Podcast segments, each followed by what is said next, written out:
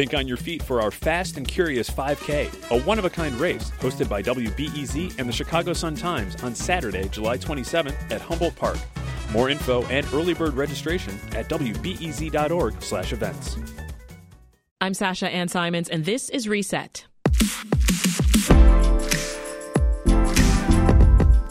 The last few days, we've been bringing you stories that shed light on the experiences of new mothers here in Chicago. We've covered the barriers black mothers face in accessing quality maternal care, how immigrant parents navigate feelings of isolation, and today we hear the story of LGBTQ plus parenthood. To tell us more, we are joined by Elly Fishman, who reported the series the first 12 weeks for WBEZ. It's up online at WBEZ.org. Also with us is Dr. Liz Glassgow, Executive Director of Innovations to Improve Maternal Outcomes in Illinois and Medical Director of the UI Health Two Generation Clinic. Now, Elly, the final mother the first 12 week series looks at is Katie. Her partner is Savannah. How does their pregnancy journey start?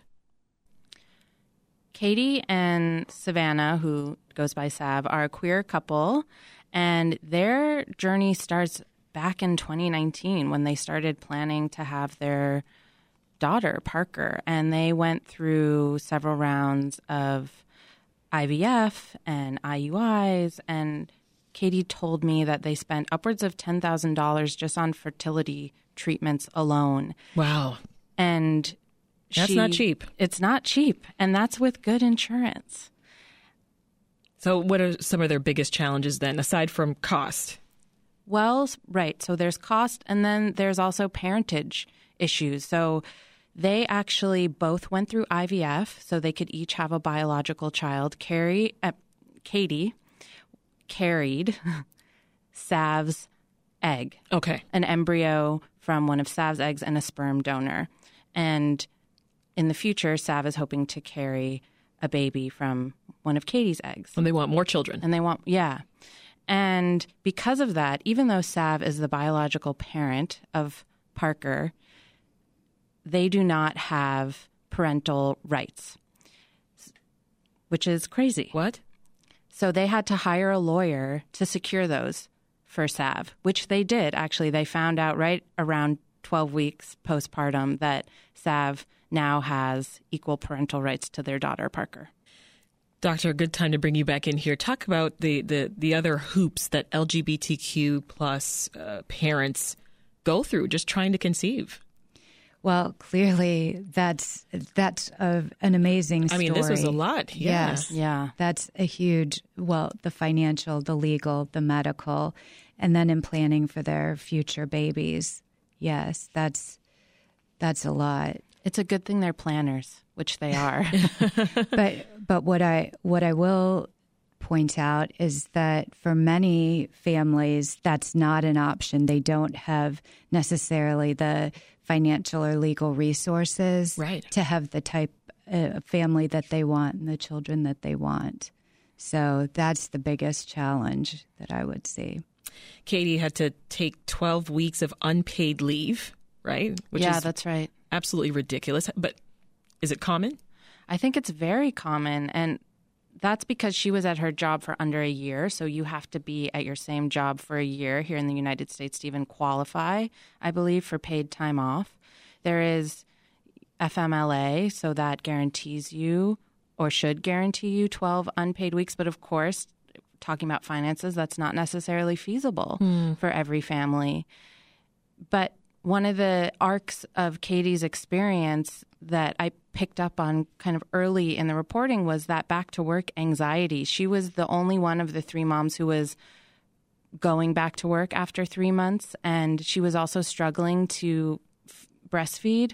Her daughter was never a good eater, and those two things were kind of intimately intertwined because that's something you really want to figure out before you go back to work. Yeah. And so as the weeks went on, her anxiety kind of rose steadily. Oh, I can imagine. Yeah, and actually, I want to dig into the, the breastfeeding issue separately in just a moment. But let's let's just focus on the fact that she took this unpaid leave, right, to, to, to care for the baby. What goes through your mind, Dr. Glassgow? And, and is there any recommended amount of time that parents should not be working postpartum? Well, I think clearly that's an individual decision. But as we've talked about today, this whole time, what keeps coming back is the desire to maybe stay home longer, mm-hmm. but not being able to financially or having a position where you are, have to come back after the three months. So I don't. I think every every family needs to make that decision on their own. Um, what's recommended, but for the most part, moms want to stay home and they want to stay home beyond the three months. Now, that's not every mom because some moms really miss out and feel like they want to be back in the workforce mm-hmm. and um, that's best for them. But in general, we just don't have the systems in place to have moms have that opportunity to make that decision. Yeah. Let's talk a bit more about uh, what postpartum care does look like for parents. Because well, I know for babies there are these touch points, right? You you go back at two months or four months and six months, etc. All I can remember from my experience was that six weeks, and then you know a year later it was time for a, a pap smear. Exactly. Is there anything else? well, that's that's so common. That's the way it used to be. Yeah. It was a one touch and done. But now we know a lot better about how to care for postpartum women. And it's recommended that it's a series, it's not a certain touch point, it's an ongoing process. You know, at least the few first few weeks after you deliver a baby, and then again at 12 weeks. But really, for many moms who have existing mental health conditions or chronic conditions, they need a lot more touch points because those conditions could have been exacerbated by pregnancy. They could have emerged during pregnancy. And those are all things that need to be addressed. And we also want to make sure that women are transitioning into primary care. So going from seeing an OB regularly to seeing someone, you know, in the primary care setting right. as well uh, to manage their chronic conditions. Whereas with babies, we know that um, it's recommended they be seen seven times for seven well baby visits after delivery. So, um, those really medical visits could coincide and do coincide together. One thing I'll mention as well is that for many moms in the U.S., they don't get the recommended care, not even the 12 week visit. And this is particularly the case for moms who are low income and struggling mm-hmm. financially. Mm-hmm. They don't get the recommended care, which in turn is what you know contributes to chronic disease and can severe, it be dangerous yeah it's very yeah. dangerous it can contribute to severe maternal morbidity um, and unfortunately, in some cases, mortality. And so, one of the things that I think we recognize more and more is the importance that postpartum period is not just the first 12 weeks, it's the first 12 months after you deliver a baby. Right. Absolutely. That should be the name of your next series. Yes. Elly. Uh, let's go back to this this problem we talked about uh, that, that Katie, poor Katie and I share this. We, I had the same issue with my, my second daughter, breastfeeding. What was uh, Katie's issue with Parker specifically? When Katie looked back on the early days of postpartum, she realized that Parker was never really a good eater. And, but of course, if you're a first time mom, you don't necessarily know what breastfeeding's supposed to look like, what anything's supposed to look like, mm-hmm. frankly. It's so much trial by fire.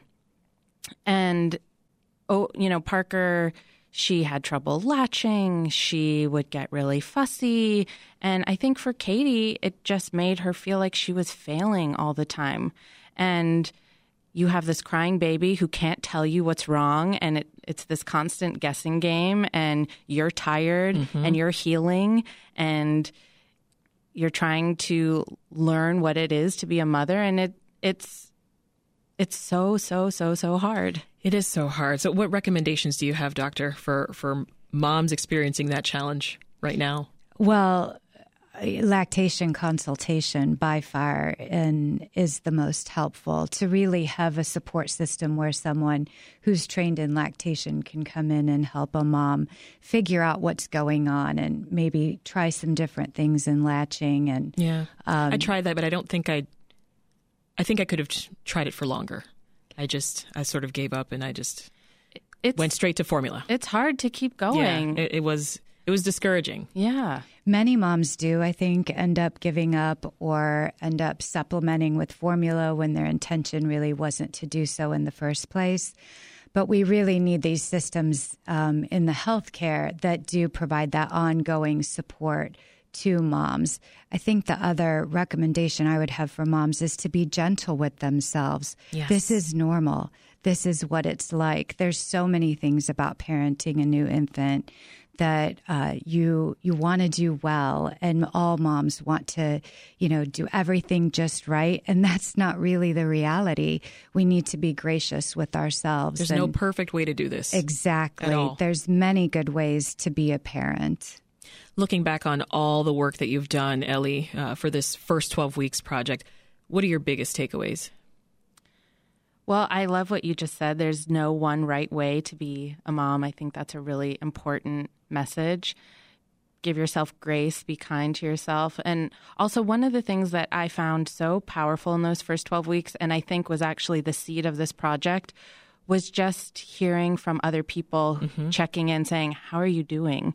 And it was this light bulb moment for me like, oh my gosh, you've been through this.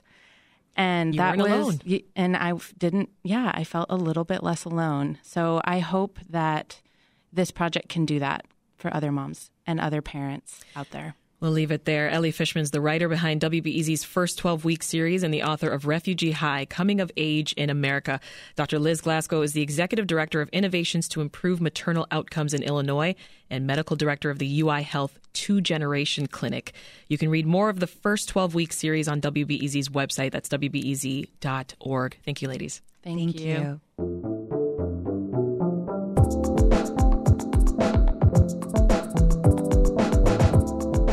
This episode of Reset was produced by Micah Yason and it was edited by Andrew Merriweather and Meha Ahmed.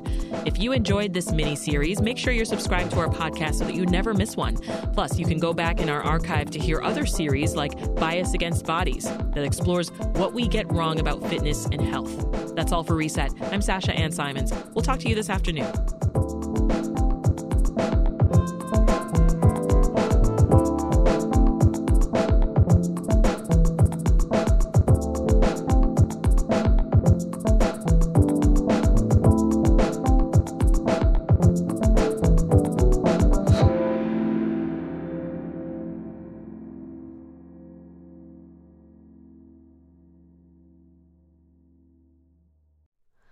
Hi, it's Terry Gross, the host of Fresh Air. We bring you in depth, long form interviews with actors, directors, musicians, authors, journalists, and more. Listen to our Peabody Award winning Fresh Air podcast from WHYY and NPR.